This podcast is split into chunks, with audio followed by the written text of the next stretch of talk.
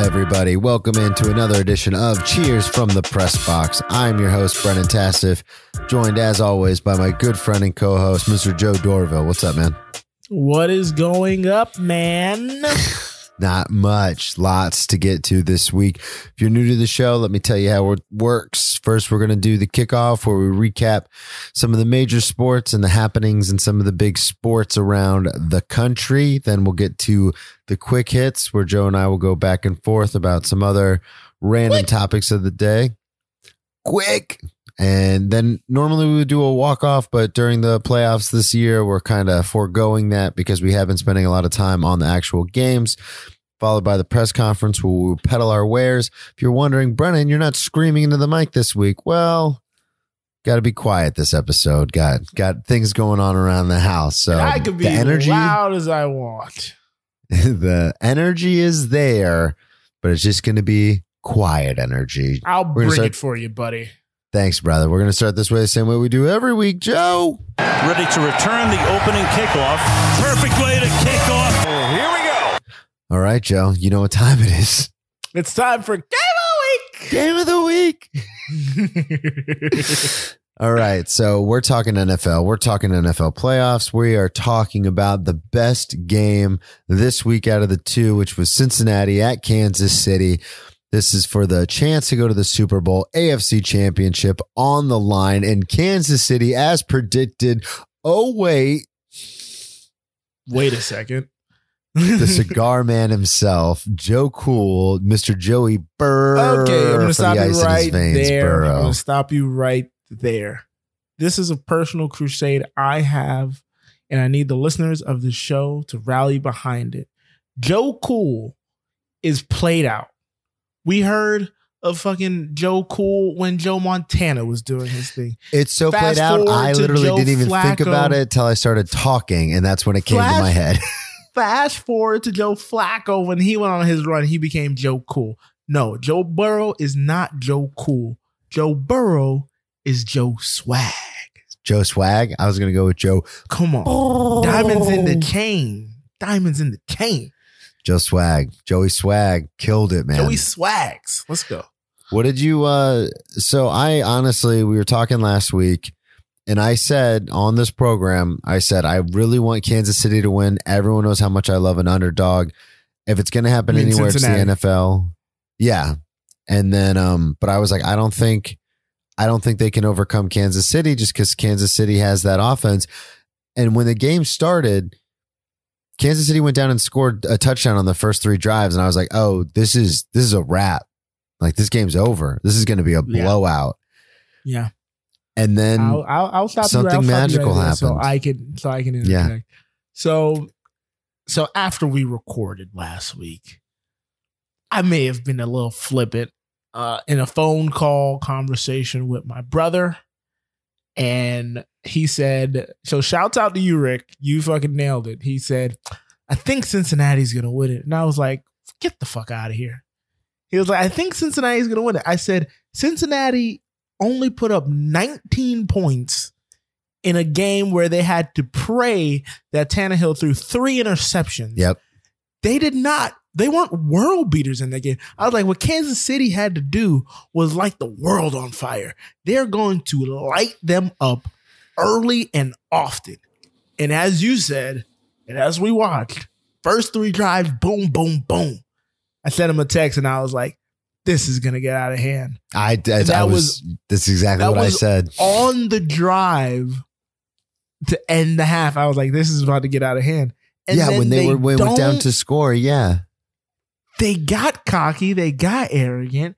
I think I don't have an issue going for it in that situation, but you got to throw it into the end zone one, and therefore you can at least throw it out the back of the end zone and get a potential field goal opportunity. But he threw it short. Tyreek couldn't get around Eli Apple, and it was a wrap after that. yeah, it was. Um, I don't know if it was arrogance or if it was just mismanagement of the clock, or maybe Andy Reid thought, well, if Tyreek can't get in the end zone, he'll get out of bounds. I don't. I don't know what was happening, but I remember as it was, I remember when they got the ball, there was like what, 101 left or something like that in the half. And I remember I remember I turned to the person I was hanging out with and I go, I don't think Patrick Mahomes is going to be able to go 83 yards in a minute and score. They might get a field goal. And the person I was watching the game with turned to me and he goes, It's Patrick Mahomes. I will bet you a dollar that he did 13 scores. seconds, Brennan. I was like, this is a guaranteed touchdown. Well, I thought it was I thought it was guaranteed points. I didn't think it was gonna be a touchdown. He goes, I bet you a dollar that Patrick Mahomes scores. And I said, All right, so we're not talking field goal. You're saying a touchdown. He goes, Yes, I bet you a dollar. And honestly, when they got that close, I was like, fuck, I pulled the dollar out and I handed it to him. I go, this is fucking over. And then they that ran a wide receiver. right there. they ran a wide receiver screen. And I was like, what is happening right now? It was the most bizarre thing to look at. Well, and then the other thing too, so the last week, Joe Burrow got destroyed. And like you said, it took Yes. Tannehill throwing three picks. Joe Burrow was sacked nine times. Nine. And I don't know what happened with the offensive line in this game, but everyone was talking Oh, about a great line that I owe credit to Dominic Foxworth. He said, I don't know how this escaped everybody, but Dominic nailed it. He said Joe Burrow is the 50 Cent of the NFL. 50 Cent was shot nine times and then got on the other end and was great. Joe Burrow got sacked nine times and came through on the other end. Yeah, he was. He stayed. Rel- I mean, it, uh, he did scramble a lot. He, you know, he saved this game with two of the scrambles in the second half, which we're going to get to. But going into halftime, I was like, I, I don't care what adjustments they make. There's no way that Cincinnati is going to win this. Like it's a, like they're not a come from behind team anyway. And I was like, there's no way. behind to beat the Chiefs. But you know what I mean? Like they're not like that's not their MO. Like Kansas City, had Kansas City been down 21 to 3 going into the half, I would have been like, "Oh, Kansas City does this all the time in the Uh, playoffs." Brennan, are you mislabeling them? Because now I'm thinking about it. They came from behind to beat the Titans. They came from behind to beat your Jags. They came from behind to beat the Chiefs in week 17. I mean, I, I, they got a little come from behind gene in them. yeah, I guess they do. It's just in the playoffs uh, you expect to see come from behind from Kansas City because they've done it the last Yeah, 4 they've years. done it. They've And been they've down two, three, four touchdowns and come back and won. And so it was just one of those things where I was like, they don't have like they have Tee Higgins, Ja'Marr Chase, Joe Mixon was. I know I've stopped saying this lately, but he was a man possessed. Joe Mixon was like, I'm gonna fucking win this game by myself. It was so much fun to watch. But going into that half, the halftime, I was like, there's no adjustments they can make. Like this is over. And then I saw an interesting stat. So overall, throughout the game, Big Lou, the defensive coordinator for the Cincinnati Bengals, ran. Uh, he ran basically Rushed. soft zone with eight and only rushed three. 35% of the time. After halftime, so the third and fourth quarter, he did it 47% of the time or 45% of the time, something like that, where he would only rush three. And then you've got Trey Hendrickson had a great game, and I'm not bringing it up just to bring it up. I'm he he had No, he had a great game. five hurries on Mahomes and Patrick. I don't know if he was hurt. There's speculation going around. Maybe This he was is- injured. This is the thing. This is the thing. I, I am so upset with him because one week removed from me referring to him as Legs Mahomes, Yep. there was like so many times he could have broke contain and ran out of the pocket and tried to run for a first down or something, but because of the soft because there wasn't that many people around him, he thought he just had more time, more time. And credit to the offensive line for never holding on any of those. But he just kept vying for more time, more time, more time. And he made the rookie mistakes that Burrow made last week. Cause I thought a lot of those sacks last week were on Burrow trying to and the coach for giving too many long developing plays and holding on to the ball too long. But just get either get rid of it or make a move. Like last week against the Bills, you bust one for 50. Just run the ball, man. Yeah. You only have three people that are immediately in front of you. The linebacker's probably five to six, seven yards away. Just go straight to the outside. He started doing it on that on the final drive to end the end the game, but he ended up doing it again where he got sacked and fumbled the ball. And not for Joe Thuney picking it up. We're talking about a completely different ending to that game, and we're talking about the carelessness and recklessness of Pat Mahomes. yeah, it was it was eh, bizarre. It the the second half of that game was just it was weird. I mean, I was ecstatic because I was so happy to see Cincinnati like be like, hang on a second, like hold my beer. And it was just like, I was super excited for cigar. the team. Hold my cigar. But, but this told me a lot more. So the refs, you could tell in the first quarter, the refs were going to call this game loose. Like they were kind of mm-hmm. letting them get away with some stuff and I've been saying this all year. I've said this the last two years. Kansas City is a very good. I mean, obviously they're an elite team. They've been in four. They've hosted four AFC Championship games in four years, but they're a finesse team. And I know this is something we kind of jokingly argue about about Tyreek Hill if he's a wide receiver or just a track star. Well, when push came to shove and the refs let Cincinnati kind of put hands on him, you in the second half you didn't see those guys. Like they weren't making plays. Yeah, Tyreek disappeared pretty much in the second half. Travis was the only viable option, but and that yeah, goes back to what I've said before it. is that like if if you're going to put hands on them and the refs are going to let you get away with a little bit of holding, a little bit of defensive pass interference, this Kansas City team's not built like rough and tumble. And then I mean, not even that, just the dropping back eight, bracketing everybody. Everybody. Like, I don't know how you don't just flip the game plan on its head. I, the Chiefs had to make more offensive adjustments, and they did it. They just said they were Pat stubborn. Mahomes is going to get this for us. Yep. And I don't know how you don't when you see the the formation that they're in, and you're seeing them drop eight every time. All right, start Clyde Edwards-Helaire wide, and then motion him in, and then run the ball. Yeah, or if you're if you're Patrick Mahomes and you see that, just run the ball. Yeah, fuck you guys and take off. Like, yeah, it, it was so bizarre. So in the second half, we see Kansas City turn everything around. Um, Cincinnati. And then what did I? Oh yeah, Cincinnati. Sorry, I'm just so God brain fart. But so we see Cincinnati turn everything around. Kansas City starts to go down. The the the series of events towards the end of the game were astounding. So Kansas City, like I said, scores on their first three drives, touch three touchdowns, and then in the entire second half, they only scored three points which was astounding. And then the end of the game, it's you know field goal for field goal for field goal, and then we go into overtime. And I remember saying again, the same person I was with, I he I I was like, there's no way Kansas City is going to get lucky two weeks in a row and get the ball to start overtime. And then they did. They got the ball to start overtime. And I was like, first of all, the fact that this game's going to overtime is crazy let me interject real quick. So let me tell you my experiences. Since the last two weeks has just been like our experience in watching yeah. the game.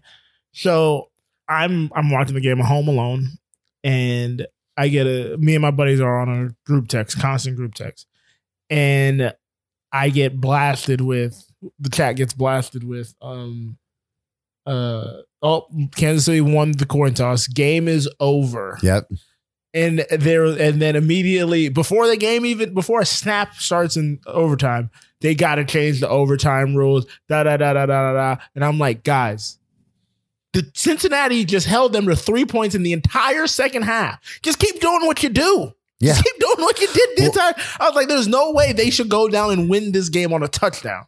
And i love that you say that because we we screamed it last week.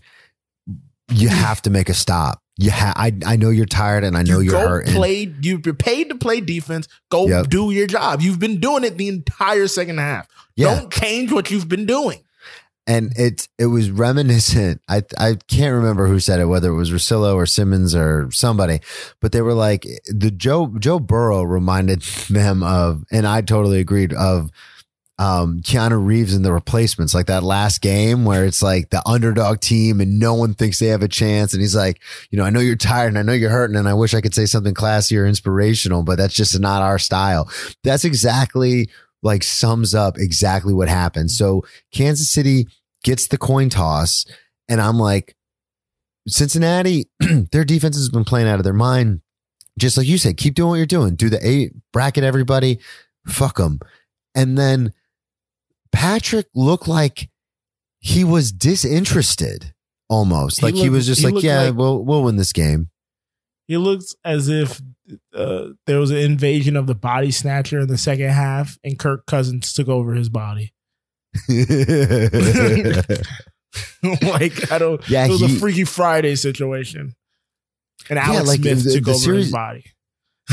the, well, the series of events that led to the overtime, like the sack and then the the strip sack, like at the end of regulation, and then Yeah. they have to like, dude, that's not a chip shot field goal. What was it, forty seven Yeah. yard? Like that's not. Forty nine. Like, how are you gonna- It went from like Yeah, how are twenty you- to forty nine. Yeah, like you're gonna backpedal and run around in the backfield, like looking for someone to get open, and then fucking Hendrickson, who went out, came back in, and then Hubbard's on the other side, and it's like they were like, "No, fuck this guy! Like we're gonna, we're he's not winning this game for them." And then Yeah. you put your kicker in a horrific position because, like you said, you just backed him up almost 25 yards, and then. Okay, so we go into overtime. They win the coin toss, and then again, he just looks like like he doesn't have a care or worry in the world. And it's like, dude, you you're the one who needs to win this game. You're the one with the five hundred million dollar contract. Like this is your like this is your responsibility. And it almost seemed like three. It was first and ten. He comes out and tries to like heave a bomb, and it's like, what are we? What are we doing? Yeah, he tried to There's win it 19 people. There's 19 defensive backs on the field. Like, what are you doing? Nineteen. That one should have been a pick. And then the very next play, fucking Tyreek Hill double covered, ball batted up, pick. Yeah, yeah, yeah. It was. It was not the most stellar performance out of uh Sir Patrick there. Um, Do you think Yeah. Kansas City lost this game or Cincinnati won this game? Because I have a very strong Um, feeling one way. I think Cincinnati won this game. Yeah, that's exactly what I was going to say. from 20, 21-10 at the half to take it to overtime to to not allow them to score a touchdown in the second half basically yeah they they went out there and won this game they punched them in the mouth Yeah, they never had a response yeah, because there's so many people like, oh, Cincinnati choked or uh, Kansas City choked. And I'm like, they did first choke of all, but they choked because they- they, got punched in the throat yeah, exactly. Like, uh, you know, the great Mike Tyson quote everyone's got to play until they get punched in the face. Like, pretty much every, like every it, this isn't a track meet asshole like you have to you know what i mean like it's it was just so, so frustrating because bec- they ruined my theory what was the theory the theory I teased on the Discord. Don't forget to join our Discord. Uh, go to uh, newlow.co and check that out. Um, you can find out how to get on from there. So my theory was, and I told you guys, there's a the mitigating circumstances to know if this was going to be right or not. It could still happen, but I think it's less likely to happen now. So my theory was, Andy Reid, uh, Eric Bieniemy oh i i showed a lot. this. showed a lot with the headset on, talking into the the, the, the Waffle House menu and whatnot, and he hasn't been mentioned for a lot of head coaching jobs this this go round. My theory was Andy Reid has to be towards the tail end of his career. oh yeah And he has a lot of family stuff, like his son who passed when he was with the Eagles. He has a son that's going through the legal stuff now because he got an accident last year. I felt like if they would have won this game and they go on to win the Super Bowl, he retires and he hands the job off to Eric Bieniemy. how first of all that i think eric Bieniemy would love that because you get to stay with patrick mahomes Exactly, and run that crazy exactly. offense you've been running Exactly. and also how just because we're going to get to the McDaniel stuff later, but how crazy that Eric Bieniemy and Andy Reid have only been together. I mean, they've been together for a while, but like, and Andy Reid is just going to be like, yeah, I'm going to retire. And then Mc, McDaniels has been in, was in New England for like, That's yeah. 20 no, years, it don't feels talk about it yet. We're gonna get to that. we'll get but he's that. just sitting there like as the quote unquote coach and waiting. And it's just like, waiting. waiting and waiting and waiting. but oh man. I I was really stoked uh, um, about. Obviously, I've said it a million times, but the, a couple things that I took away from this on the Kansas City side is they've got to get more, more like dudes. You know what I mean by that? Like more like like they've got all the flash exactly and all the pomp and all the circumstance, funny. but they need more dudes on that team. Like when you're getting you know hit in the need? mouth and they're fucking holding you know Antonio Brown. That is not what I was gonna say. they need your boy who did not have a top five year, Allen Robinson. Yeah, for sure. They need to get somebody out there who's like, yeah, they're holding me. I don't like a Deebo Samuel, which we're yeah, gonna get to that in a second, but like a guy who's like, guy. I don't fucking care. Like, hold me all you want.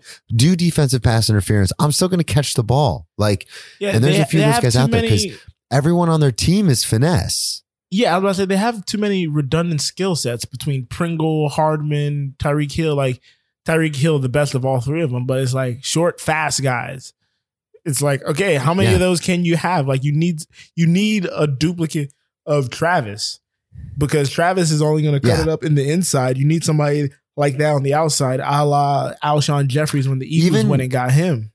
Even Travis Kelce, I would label as a tight end, a finesse tight end. Like, yeah, he can he I can run some people over and has, but he's not like a Kittle or a Gronk where you're scared to tackle him. Mm. Well, also I'll say Travis Kelce is the healthy of all three of them. yeah, that's true. That is true. Very true. So but like probably credit to his longevity so far and not breaking down every but, five games. Yeah, that's God. Some of those guys. I'd rather well, have I mean, him upright a, than than running over people. Yeah, exactly. I was just about to say that's the problem with when you when you play when you play nasty when you play angry. Sometimes you're not always healthy. Yeah. What do you think? Oh, we'll get to our predictions later. Do you want to go to the next game or do you have anything else on this uh, one? Nothing left on this one. And I want to save predictions for. I don't want to do predictions. Do you want to do that next week? Yeah, next week. Because next week we're it's just the Pro Bowls. We're not going to yeah. have a. All right, so cool. So next game, San Francisco 49ers at the Los Angeles Rams.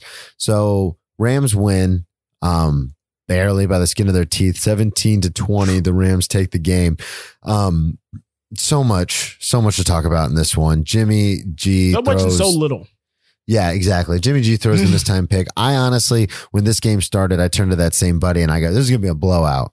Give me nine and a half. Give me, I'll give you nine and a half points. You could take the Niners. Jesus. Like the, I was like, the Rams are going to put it on them. And it was a stinker. It was a bit of a stinker. This game, I mean, the NFL always wins because if the game comes down to the end and it's close, it looks, it feels like a, a great game. yeah. This that's game good, was quick, I don't mean to interrupt so you, but long. that's a great point because there have been a couple of games in these playoffs where people are like, so other than the week one, the super week, that was kind of a bust. Every other yeah. every other week, everyone's like, oh, these are the the all of these games are the greatest games ever. And I go, eh, some of them suck. Yeah. They just came down to the wire. I was gonna say, yeah, I was gonna say the Cincinnati Tennessee game was not that great. It just came down to the wire, and Cincinnati won, so that was just a, oh my gosh, number one is fallen. Um, I the the Packers San Fran game. I was going to say the again, Packers game, yeah. Bit of a dud. Just, I mean, it was great defensively, but it was just a bunch of people not performing up to expectation. Their offense didn't even. Did they score a touchdown offensively? No, I don't think so. Yeah, so it was like it was. It was watching a great defense shut down a really, really good quarterback, a really great quarterback. Yeah. But then that, and then the next day, I mean, and I was being facetious with the greatest weekend of football ever, but the last well, no, game was it, really it, what set it off. So many people said that, but I, it was because it, it, was because some of the but, games but came down to the wire and they were good, but they weren't like day, yeah. The second that, day were were where you had Stafford and them go up big, and then Brady storms back. It's like yeah, okay, that, there's that, some action. That was fun, yeah. That comes down to the wire, and then you get the, the fireworks at the end. It's like okay, we had four now they weren't all great games, but they were four all competitive games. Yeah, definitely. So it made for a great viewing experience. Um, um so San Francisco shit the bed. Yeah. Uh, they go up 10-7 going into the half.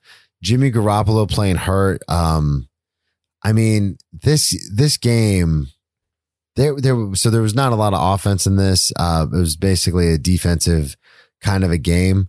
Um, Eric Weddle came out of retirement, led the led the Ram and ta- led the Rams in tackles, which was fucking hilarious to see.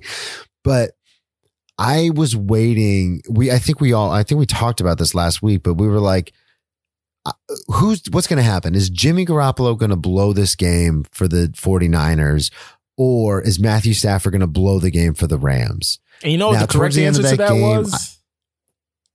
I, uh, almost both. Both? no, no, no both coaches, I call this the booty bowl. Both coaches had tight booties by the end of this one. Both coaches pretty yeah, much said, sure. we don't want to lose this. What the hell was Sean McVay doing challenging that Kyle Juszczyk play? That was the dumbest so, thing I've ever seen. I heard a theory on this. Ben Solak writes. Yeah, he writes for the Ringer, and he he made this.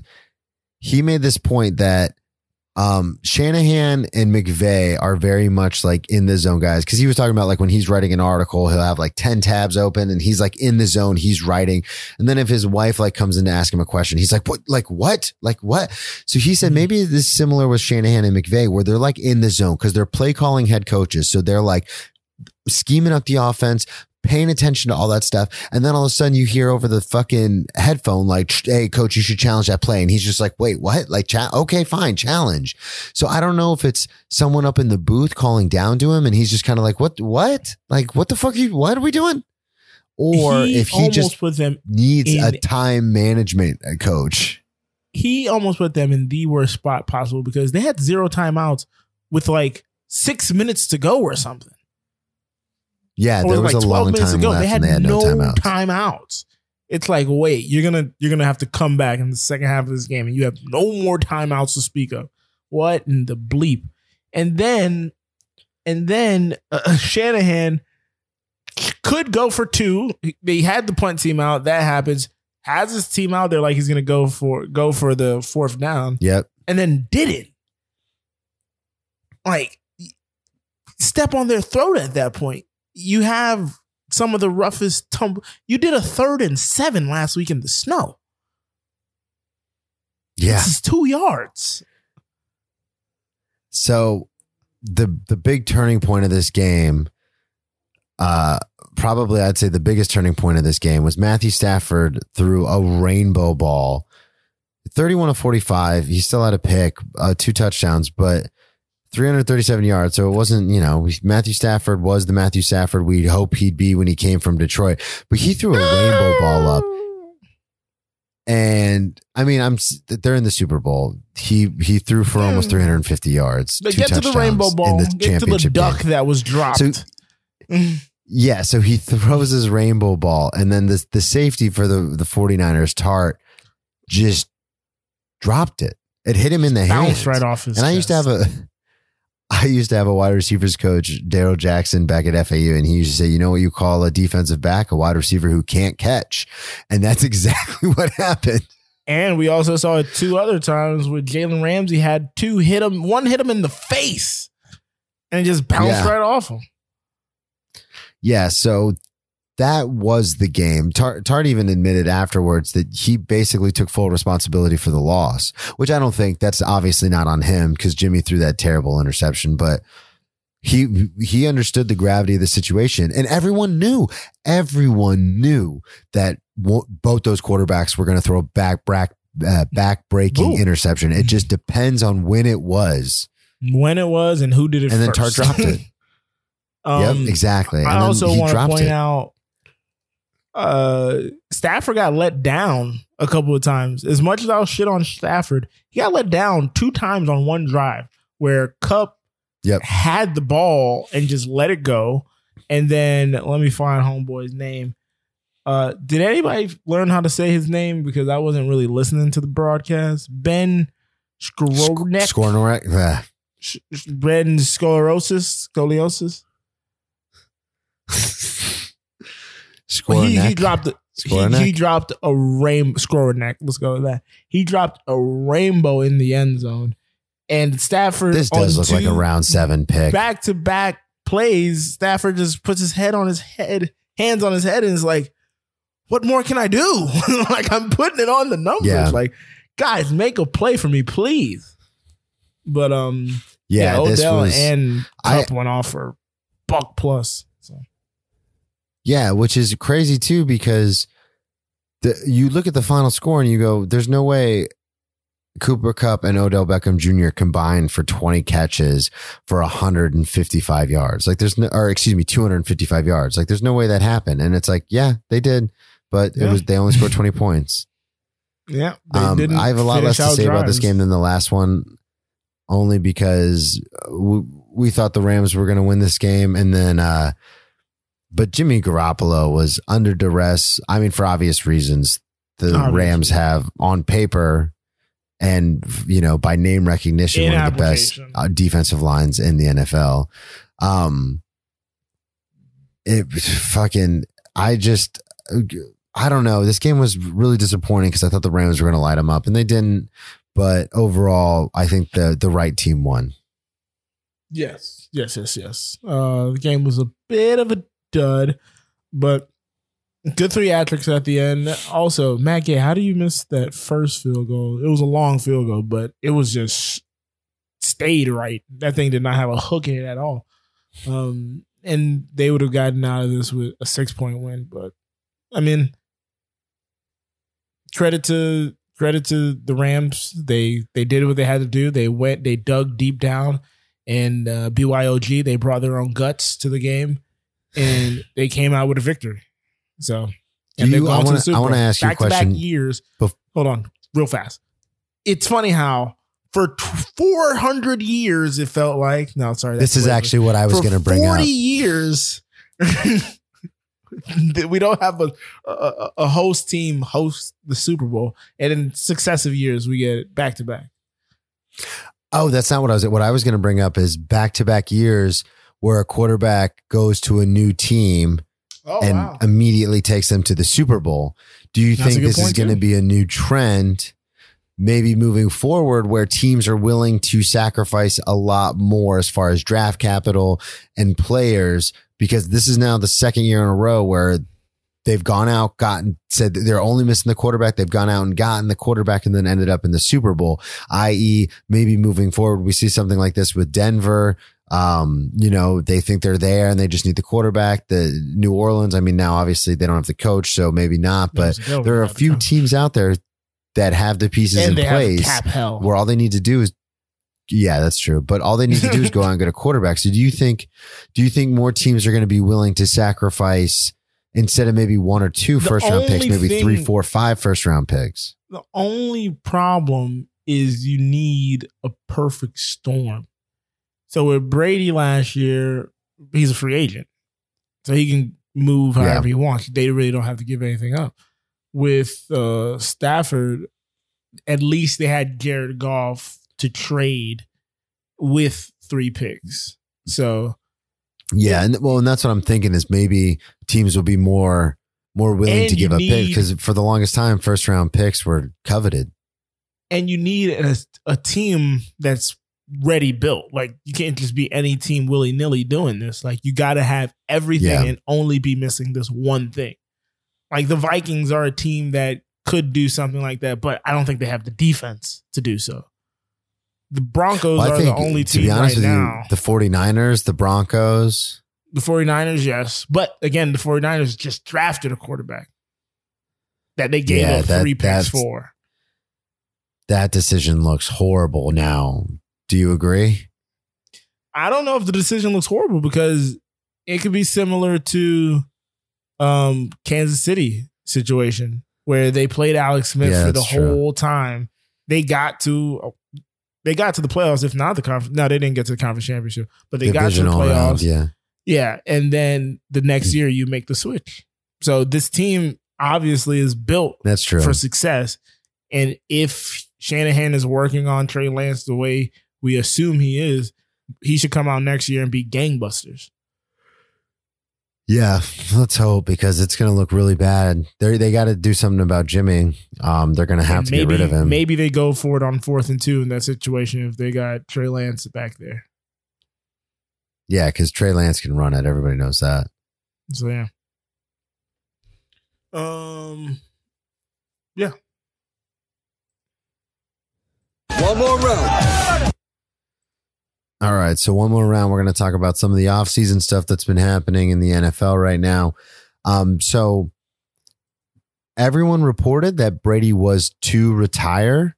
Um, and it was interesting because as I was watching all the highlights and all the love and him getting his flowers on ESPN, all Savannah turned to me and said, he hasn't retired yet. And I go, yeah, yeah, yeah, he's retiring. He's retired. She goes, no, no, no, no. Read it. It says Brady to retire. So he hasn't retired yet. And I didn't even think about it. I was like, all right, babe, you don't know how this works. All right.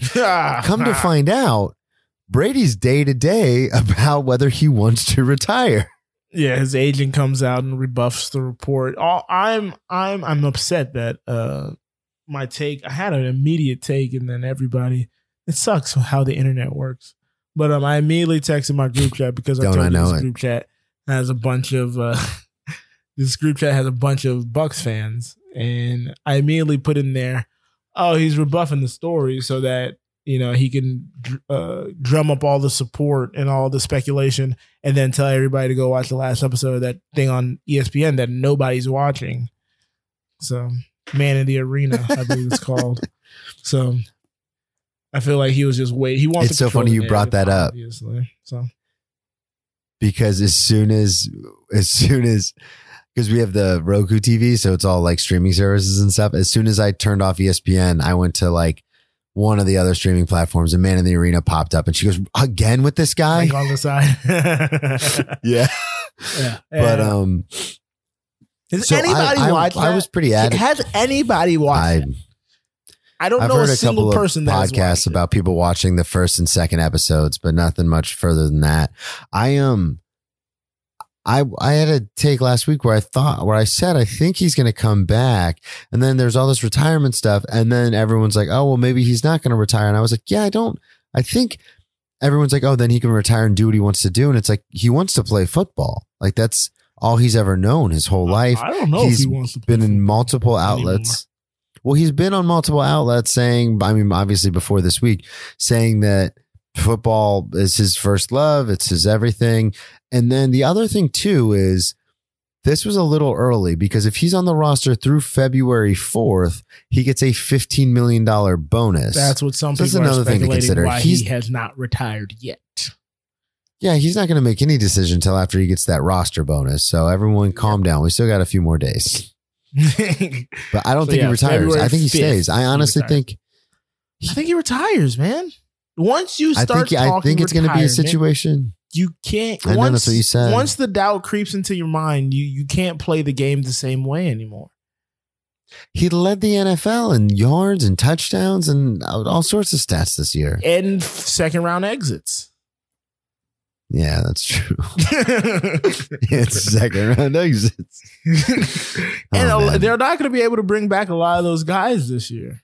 So no, they're fucked on the cap this year. Remember, we said it last year going into deals. this season. Yep. That whole defense, oh, like four out of the 11 starters are all on one year deals. That defense, Godwin, Fournette, Gronk, all of them took one year deals. Yeah. So we'll see what happens.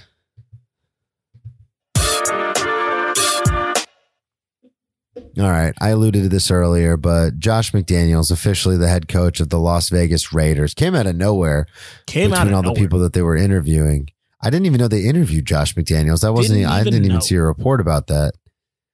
Um, everybody knows Belichick's disciples don't do too well. Brian Flores was probably doing the best, but he was apparently too abrasive for the Dolphins, so they got rid of him. And I think, honestly, side note, I think Brian Flores is going to go back to New England and now be the new coach in waiting since Josh McDaniels is gone. He's going to be the new guy in waiting. That's but um, um, but yeah, everyone you, knows you it's well documented. McDaniel's failure. Oh, go ahead. I'm sorry.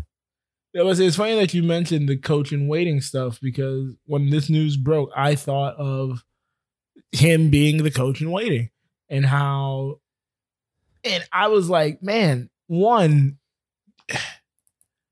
I don't ever. I don't want to be the guy that goes back to the AFC uh, West right now when you got to still deal with Mahomes, yeah. Herbert, and potentially someone else we'll talk about in a second. But um And, and then the second thing I was thinking was this guy went to Indianapolis and then turned around and said, "No, I'm going back to New England." And we all thought that meant Yeah, okay, 48 he's hours. getting the New England job. Like, there's no way he does not get Yeah. the New England job. And then this happens, and it's like, I thought he was getting the New England job. What the fuck is that? Yeah, it's very much a um it's a weird situation because we all saw his failures in Denver. Um, you might have more insight on this than I do. Did have you talked to our former producer, rest in peace, Al Greg, about this at all? I am not. So I I didn't really follow McDaniel's um when he left New England. Um, I just remember it was really bad in Denver. Then he went back to New England. Everyone thought he was going to take over. but Belichick refused to retire. Very Darth Vader, Darth Sidious situation going on there with uh, the Emperor and Vader. Um, just wouldn't wouldn't die, wouldn't go away. Um, so then McDaniel's now goes to Vegas and they've got i mean obviously they made the playoffs this year but that was almost uh, an aberration in spite of everything that was happening i i don't think this team moving forward is built like a ready-made product i think they've got a lot of questions they have to address and i don't know i don't know where they're going to start mcdaniels if he wants to keep carr if they're going to try to find some more weapons for him. Waller's situation with his contract is coming up. I think he only has a year, maybe two years left on that. The defense was good, but not stellar. You could always use upgrades there. I mean, Maxx Crosby's a great story, but it's not obviously it's He's not you know, something to yeah, but you need more. They need more pieces. And then we talked about it earlier this year when they dismantled that entire offensive line because Mark Davis didn't want to pay some of those guys. Like Yeah. you got a lot to do. And I don't know if McDaniels is the guy to do it because without Belichick, he's he's ultimately not done well. So I don't I don't I don't know, man. I, I thought they should Hey, have stayed Brennan, with pit I- boss Rich. I don't know if I don't know if you know, but Josh McDaniels drafted Tim Tebow and got him to the playoffs. I think that I mean, if anything, he's a miracle beat, beat worker. Pittsburgh. I mean, come on, Yeah, that's the best slant ever in history. R.I.P. Demaryius Thomas. Yeah, uh, I I'm anxious to see what happens here because you're going with an I mean, offensive if, if nothing, if coach. nothing, look what he made us think about Mac Jones this year. Yeah, that's true. Well, and uh, what I was going to say is obviously this is the Raiders saying we're not going to try to stop these offenses. We're going to try to outscore these offenses, right? That's exactly what they're saying with this hire.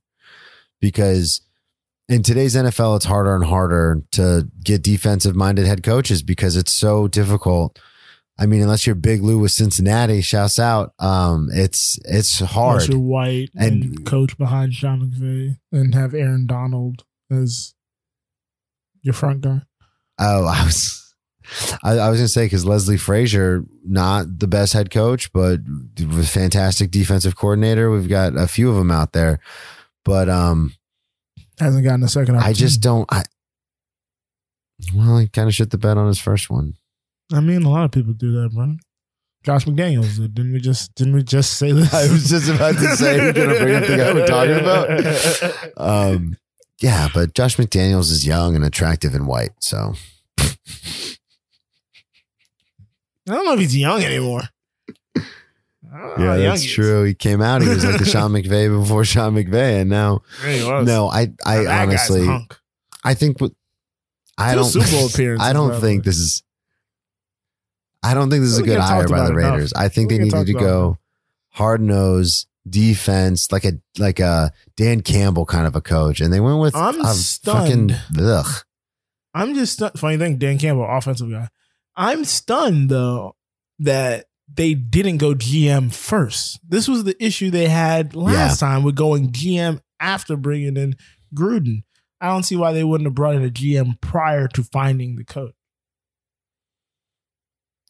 And just for the record, Campbell is an offensive line guy. That's not like I mean I wouldn't call him. An, He was a what I tight mean? ends Like, coach. not. I I have you know. that's a skill position, kind of. Um, yeah, that's weird too. This is the second time they've done this. I, I don't know if they want the head coach's input on the GM. I think that's a terrible decision. Um, especially when it's these unproven coaches. You do not want to do that. You want a GM who's going to tell the head coach who the players are, not a GM who defers to the coach. Because the coach, honestly, they're going to want all sorts of guys and you can't have everything. You know, there's cap implications. There's draft pick implications. Like you can't just go out and get everything you want. So I, I don't know. I think this is a bad move, but moving on. Also, I thought we had that. Speaking of, speaking of coaches, I thought we had the uh, I was really excited about the Byron Leftwich situation and still not finalized. In fact, the Jags are still interviewing other people. Don't know because it was trending on Twitter. It was not trending. And I'm in a Twitter. bunch it was of on Jag- your Twitter. It was not trending on my. I'm in a bunch of. I'm in a bunch of Jags like fan groups. Uncle not a bunch. I'm in like was the person who reported that. No one else. no. I'm in. I'm in a few fan groups on um. A Facebook fan group is not a reliable like source.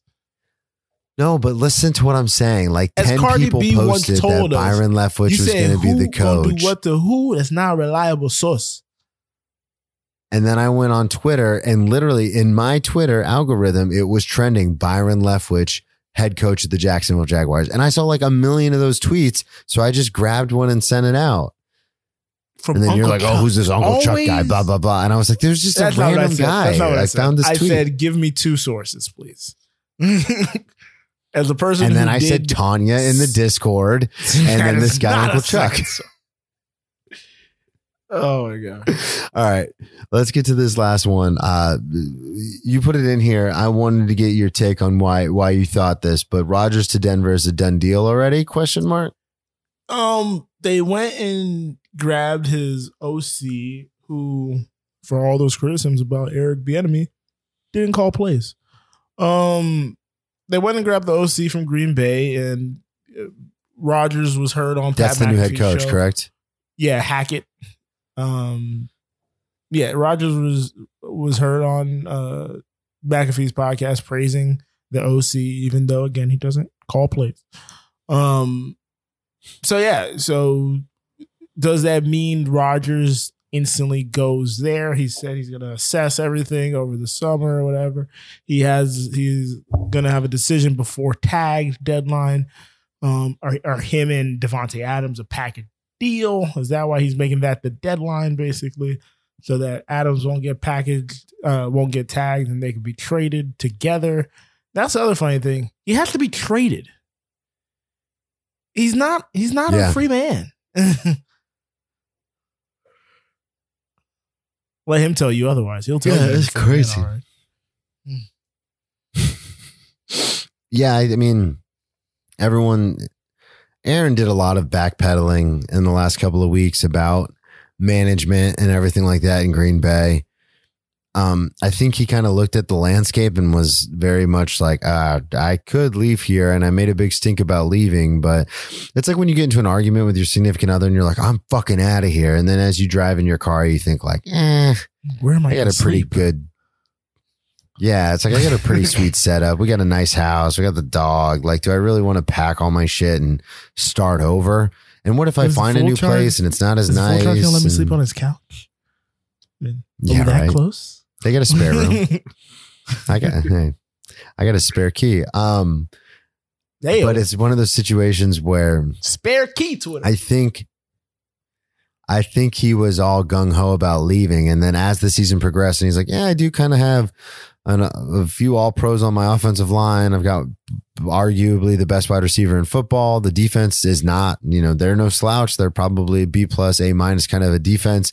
Maybe I'm better off staying here instead of going where I think the grass is going to be greener, and it's not. So."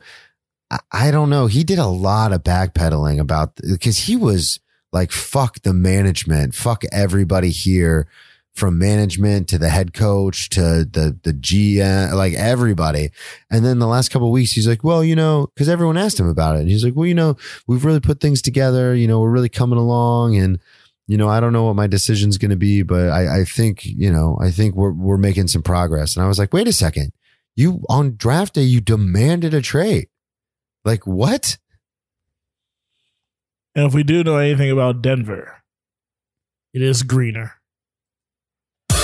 Yay, because legal there. there you go. I was like, can you shut up so I can get this joke off? oh man. All right, All moving on. We're moving on to the Blow NBA. through everything. All star else. starters were announced. Yes. Uh, we got Um, Kevin Durant. I who got a won't be serious able to play. problem. What up? Yeah. Go for it. No, I was just gonna say I've got a, I got a problem. So NBA is the only All Star team that selected twenty five percent from fan vote, something like 50 that. fan, 25 media, 25 players. Okay, so it's like an ob- obtrusive amount of fan vote. Okay, so my biggest thing is Andrew Wiggins got voted in. Everyone else I'm fine with. Andrew Wiggins, I Got got voted one in. issue, but okay. Um, do you know why Andrew Wiggins got voted in? I'm aware. K-pop star that has Okay. uh, ties to the Yeah, Golden okay. State Warriors. Retweet. So you saw this episode of as- PTI too. What's the name? I knew this before PTI because I know intimate Oh, details. Because uh, a retweet of a hashtag on All Star sometimes is a bonus. It gives there's like double Tuesdays or double Thursdays. So he got the benefit of that by getting like 204 retweets from that uh, K-pop star. Yeah, so to his numbers, I mean, he, His numbers he are good. have- he's just not even averaging a. I mean, they're good. He's not even averaging a double double though. Like, I, what, what How who many was your issue? I think everybody else is. Well, Wiggins is an Uh, issue. everyone else on this, everyone else on this list does. Okay. Wiggins, Ja Morant averages a double double. Yeah, I was going to say, wait and points and aw- and points and awesomeness. Yeah. Okay. Yeah. Yeah. Yeah. yeah. Okay, I don't even Um, want to get. Ja Morant can fly. Okay. I'm, I have no issue with Ja Morant. I'm just saying I don't think he averages a double double. Um, my other issue, low key, is Trae Young. He's been he's yeah, really good, was. but yeah, I was thinking that too. his team is like ass. Like that team is not good this year. They had all that success last year going to the Eastern Conference Final, and they are in the bottom of the Eastern Conference. Oh, sorry, they just Damn, snuck John back Morant. into the 10th seed. John Moran is not averaging a double double. Shit. 26.6 Yeah, I like, all rebounds, 6.8 assists. Yeah, I was like, no way he's averaging a double double. Trae's not averaging a double double. Twenty-seven and nine. Oh, that's close enough, though. It's very close, but it's not a double. And John Moran can fly. Ja Morant deserves to be Um, there. Ja Morant is potentially my MVP of the league this year. Outside of Yeah, you know, I've got a pro- I do have a problem- did last year. Yeah, that's true. I have a problem with these guys from bad teams being starters because it has a lot. I mean, obviously, you know, statistics matter a lot, but also the NBA is a sport where one or two players can raise the level of the team. So Trae Young, like you said, they had all the success last year. They were they were poised to make a big run this year. Everyone was like, you know, getting on their bandwagon, and they just have not been good, like at all. Laid an egg. for him to take a starting spot away from you know all the you know, there's a few other players that yeah. Yeah look at the bulls. I mean the bulls were playing out of their mind. Um big problem that i have now that we're actually talking about it. That's i was just about to say that um Or yeah Chris Paul and Devin Booker. Mm. yeah that's now yeah now i'm starting to get fired up about this actually Wiggins and Trae Young have now taken the spot of a lot of guys that that should have been on this list. Uh, And the the problem is in the NBA, it affects it affects your. All Star does your not. money. All Star does not. All Star does not. All Pro. it's just it's just all NBA. all NBA. Yes. Oh, okay, God, because that was really gonna that was really gonna bother me. Yeah. Yeah. Exactly. So these are the people that Trae Young got in over. Um, Zach LaVine, James Harden, LaMelo Ball, Fred VanVleet, Kyrie, Ir- oh, fuck Kyrie Irving. He hasn't played. Um, Can't say that out loud. and Jaylen Brown. That's crazy. Yeah. I would say I'm pretty sure most of those guys At least DeRozan made it. in the reserves, but the starting spot should have gone to somebody other than Trae. Even though again he's paying, Darius playing Garland should have the starting spot. but his team is tenth in the East right now. You could you could be a reserve. You don't have to be a starter. Who Right. is Next one. What? Who is it? okay? Yeah, no. So I'm looking at the the player ranks. So out of the guards, the players have DeRozan one, Zach LaVine two, Trae Young third, but I don't see the fourth. I don't see four on here. I don't know. I wonder who the players voted fourth who wasn't even on the, the list for the voting results. That's hilarious. All right. DeMar DeRozan, though, number one for player, fan, and media ranked. That's good. That's DeMar DeRozan. God, what a season. that guy's good. All right. So Lakers could have had him. I want to talk about we so the Jazz, your Jazz, your um, My Jazz. yeah, your Utah Jazz, the Utah Jazz, a place where they don't even allow music. They're called the Jazz. Um, A place where they don't even allow me. yeah, right. That's old old movie basketball, really funny movie. They talk about all the teams moving and they go the Jazz moved to a place where they don't allow music. yeah, I love that. Joe movie. Ingles movie. out. Their their um former all-star uh shooting guard is ACL out for the rest of the year. Um facilitator in a lot of ways. Uh real big on their pick and roll when they run that. Uh what do you think this means for the Jazz? I think they plummet right now. You got the Nuggets and the Mavs nipping at their heels, and they're going to be missing a key player for the rest of the duration of the season. I think this drops them to six. And if the Timberwolves play well, eh, well, the Timberwolves, not Timberwolves won't play well. If the Lakers and the Clippers get their head out of their asses, they could eventually move themselves back into not being in a playing game. Is Joe Ingles that important to the Jazz? I'm looking at his stats. It's seven points, three rebounds, and About three assists. you don't see in the stat sheet, Brennan. Okay. Thank you. He's a body. No, I'm, I'm being Nah, I'm, being, dead serious because I would say he's a body out Yeah, there. He, he he- he's having a poor year this year. Last year he was up for six man of the year, and then the six man of the year went to another player on their team, jo- Jordan Clarkson. Um, but yeah, no, he he's definitely a, a key component, a key cog in that machine to have things running at uh, optimal speed. And with him not being there, that just means the the um that's the word the uh, the responsibilities are going to be placed on other people. So, are they going to be able to fill those roles effectively? So, yeah, no, I get what you're saying. I just I was just looking at like a some of the loss, stats, but it's a and like you said, it's it's not it's not always what you see on paper. Sometimes it's it's the positioning on the floor, you know, helping run the offense, all that kind of stuff. Um, by the way, funny thing I just Yes. thought of with that. Uh, one of the things that people oh, do you have another funny joke? I, it's not a funny joke. And one of the things that people didn't take in consideration, I'm just thinking of Joe Ingles now, um, was the last time when the Rams went to the Super Bowl, they didn't have Cooper Kupp. And people didn't realize the importance of Cooper Kupp until he was not there on the field and their offense did not perform well. Um, but I do, it's also sad to point out that he missed that one, and now Robert Woods is going to miss this one. Yeah, that's true. But Yeah. if you if you made me choose right now, I would take Cooper Kupp over Robert Woods. I mean, yes, obviously. I, I'd like to have both of them. Which is- Bobby Trees. yeah, that's true. That God, imagine if they had both of them and they still got Odell Beckham. Jesus, They, They- did, and then he got hurt like the first thing- practice. I know. I don't. I don't mean to go back to the NFL, but something that kind of bread and butter. Joe Ingles. Um, we were just talking about Joe Ingles, and it's funny because Cooper Kupp is always perceived as like this slot guy. Um, obviously, because he's a gym rat. You know, he's got a huge IQ Yeah, when it comes yeah. to football. If you know what we're trying to say.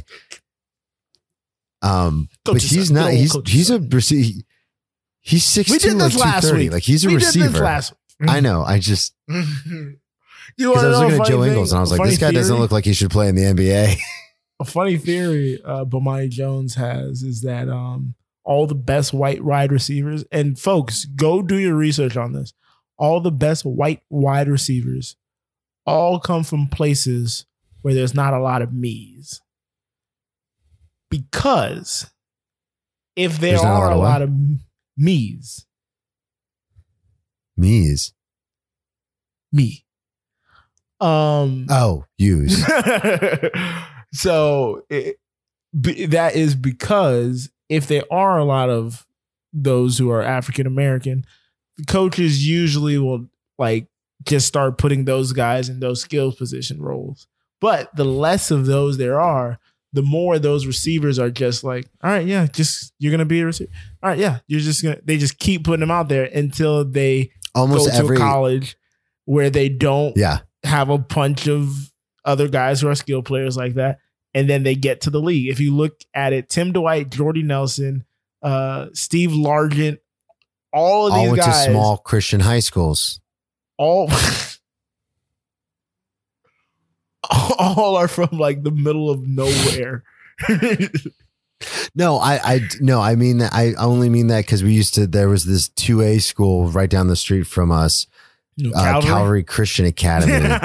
yeah, Squirt went there. Like their Then whole he team. It was like left and went tw- to mainland. it was like it was like thirteen white kids, and that Oh, was you their, weren't there the for whole Squirt. team. And so, no, I was older. yeah, yeah, yeah. yeah. Squirt. I should have wasn't gone to Squirt, mainland. a I was younger zoned for than me. mainland, and I went to Creek because I was in that smart kid program. I should have gone to mainland. I Mhm. would have been recruited by everybody, but um, yeah, you know who came from mainland? Cat. Cat Williams. Oh yeah, Not the Uh, comedian. Not the comedian. I was like, wait, No. not the comedian. Cat Williams that plays currently Bust- for uh, the Giants. Buster Buster Davis uh, was I think Yeah. the first guy to go to the NFL from mainland. Um, five foot nine, played middle linebacker. but um, yeah, it was. It's just. Well, I forgot how we even got on this tangent. You randomly Oh, went back we to just about talk you. about Cooper Kupp not being. No, because you said you said the Bomani Jones take. Yeah, I think what happens is to to, to kind of hone in on that real quick. I think what happens is these guys get into high schools where, like you said, it's mainly like white kids in the middle of nowhere, um, like in you know podunk southern towns or midwest towns or something and so then they start playing wide Oh, receiver and then when they go to college they obviously they get recruited as a wide receiver. So then, then it doesn't matter if you go to Clemson. If there's, you know, t- look at Tyler Renfrow, but he was but when he got to Clemson, he was Hunter. What did I say, Tyler? When he got to what the hell's Clemson, he was already a wide receiver. So you don't have to go through this whole like, oh, maybe I'll play a different position because you're already a Yeah. wide receiver. So I think that makes Yeah. a ton of sense. Anyway, Yeah, moving on to Go back look to the at where NBA. Hunter Renfrow's from. The Nets. Go look at where all those good white receivers are from. no, They're it's a great places point. where, like, like uh, Cooper Kupp's from like the middle of nowhere, California, like Northern California. Uh, Tim Dwight was like from Iowa. Like, it's just a funny Yeah. theory. No, it makes total it sense. Pans out. It's so funny. Yeah.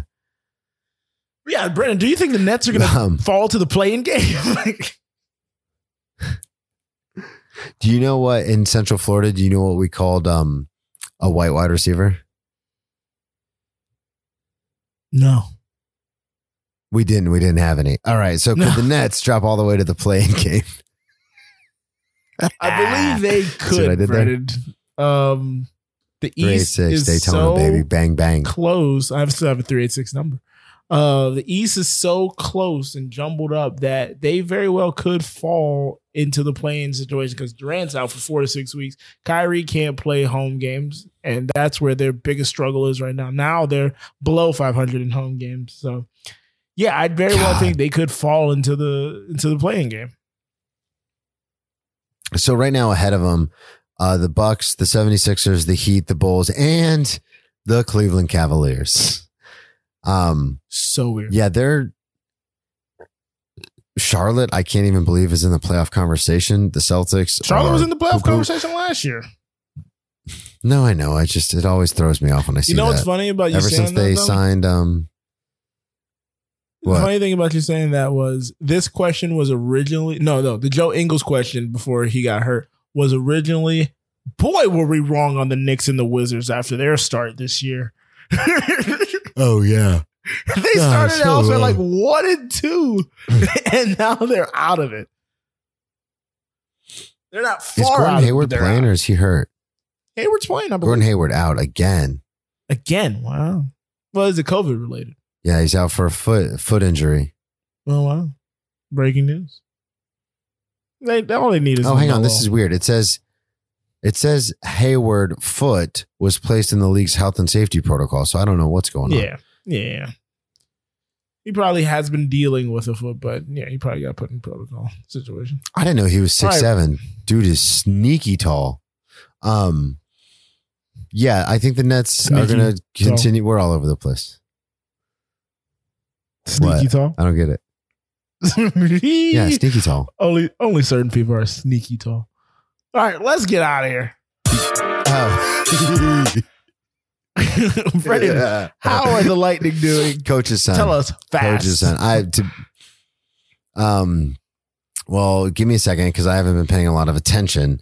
Uh, Okay, well, to be honest the with you, with the Panthers have and won everything. four out of their last five games, beating the Golden Knights 5 1, putting up eight on the Blue Jackets today. Gave up four, gave up four the other day against the Sharks. I'm not liking the goaltending play, but Sam Reinhart, Sam Bennett have been shooting their lights out, and the Huberdeau has been Huber doing all over the damn field. He is a man on a mission to win the Hart Trophy this year. Is the Hart Trophy the MVP? I think it is. And I think it's funny because Yeah. I think I had Barkov as my um as the potential MVP getter, but I think the Huberdeau might overtake him. I love how you say that name.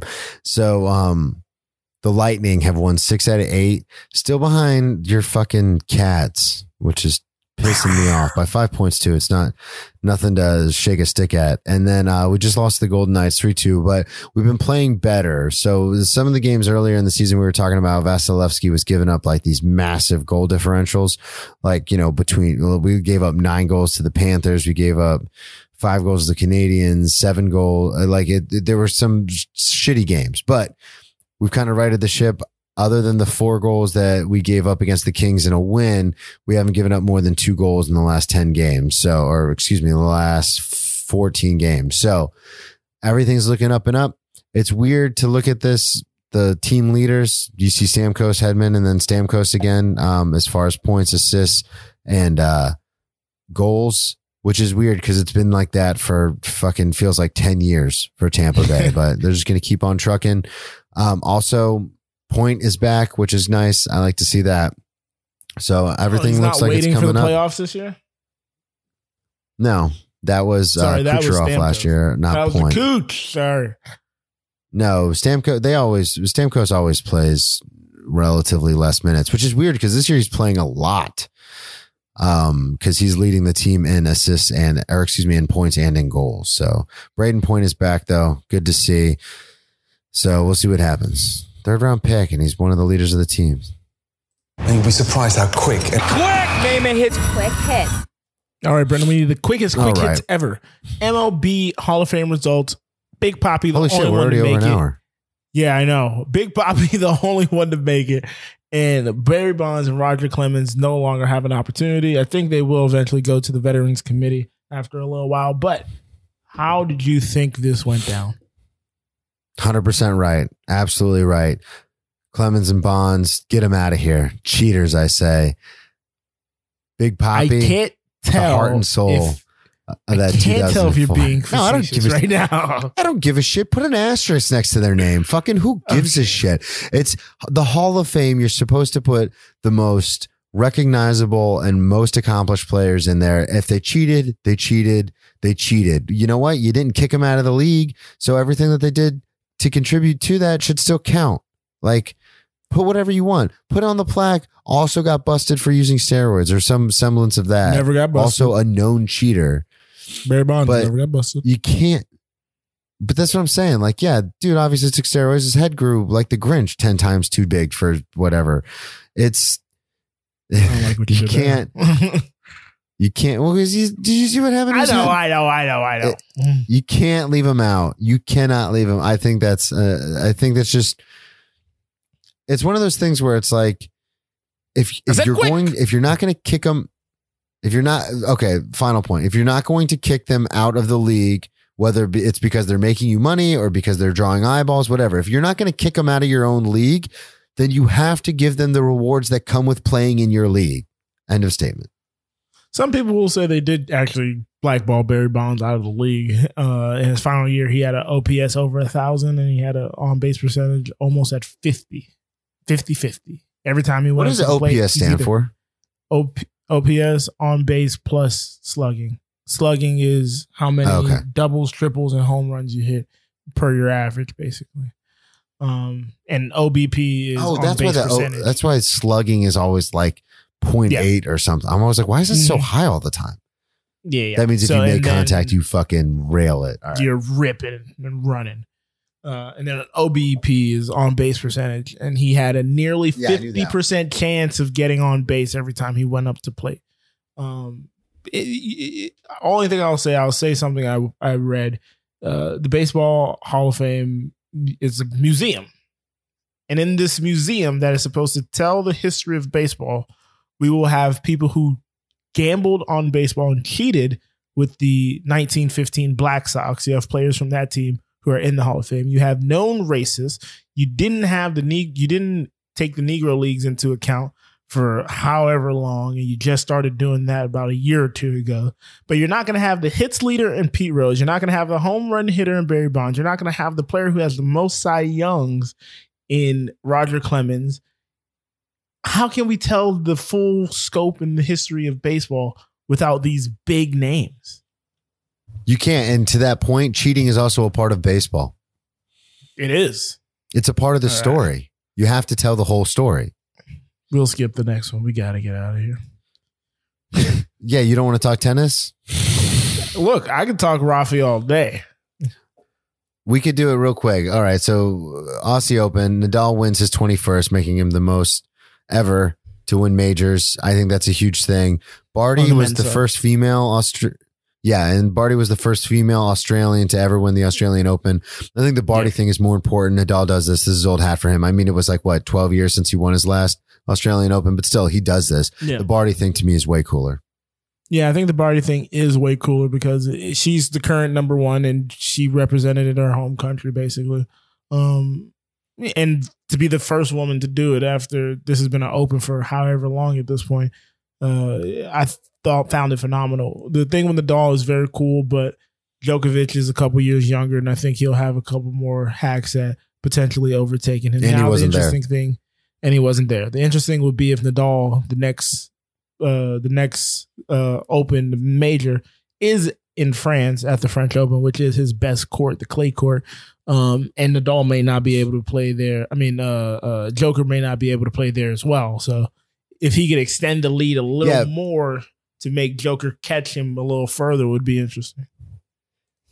That's going to be interesting. So the longer, so the Joker might have fucked himself with this whole fake vaccine thing because yeah, the longer he's out of these majors and the more if Nadal can win a couple more, it's just going to make it that much harder to catch. So it's not like, oh, whatever, I can't go to the Australian Open. I don't win the Australian Open. It's like, yeah, but your rival is winning these if you're not there. So like you need to yeah. be there to stop him. All right. Yeah. We're skipping the walk-offs obviously for this week. We'll go straight to the press conference. And we'll bring you the press conference in its entirety.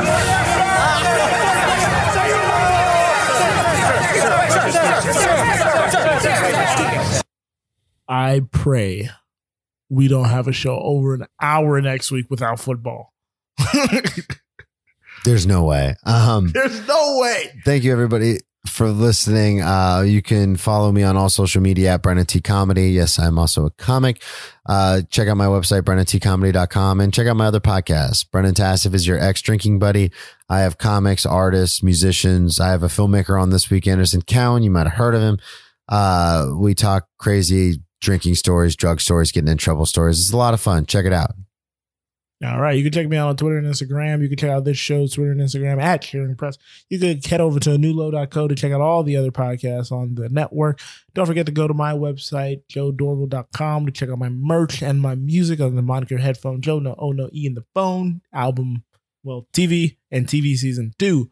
Now, Brennan, get us out of here because I wanted to be asleep about an hour ago. That's why we play the game. Hello. Hello. You shout out. Joe Swag, Joe Burrow, doing the impossible. That is the name of the episode. Don't we already have an episode called Joe Swag? He has three episodes named after him. This will be the it third, right? It was Saint Joe. I can't remember what the second one was. Cigar Joe.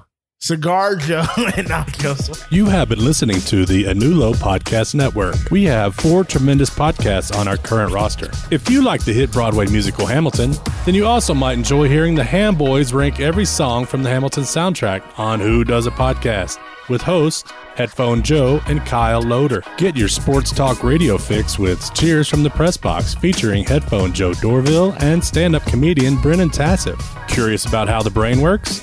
Get your neuroscience knowledge with some laughs at Misbehavior Journal Club. This fortnightly science slash comedy podcast is where two lady researchers bring you the latest studies on behavior. It stars Amiel Moreno and Leah, aka Leia, or vice versa, Crevitt. Finally, we have a new low. The podcast has started it all. This show features Farzad, Headphone Joe, Kyle Loader, L. Greg, and Scott by Scott. They discuss anything and everything depending on their moods or their level of sobriety at the time. Thank you for supporting the Anulo Network and feel free to share your favorite episodes with friends and family. Thanks again and goodbye.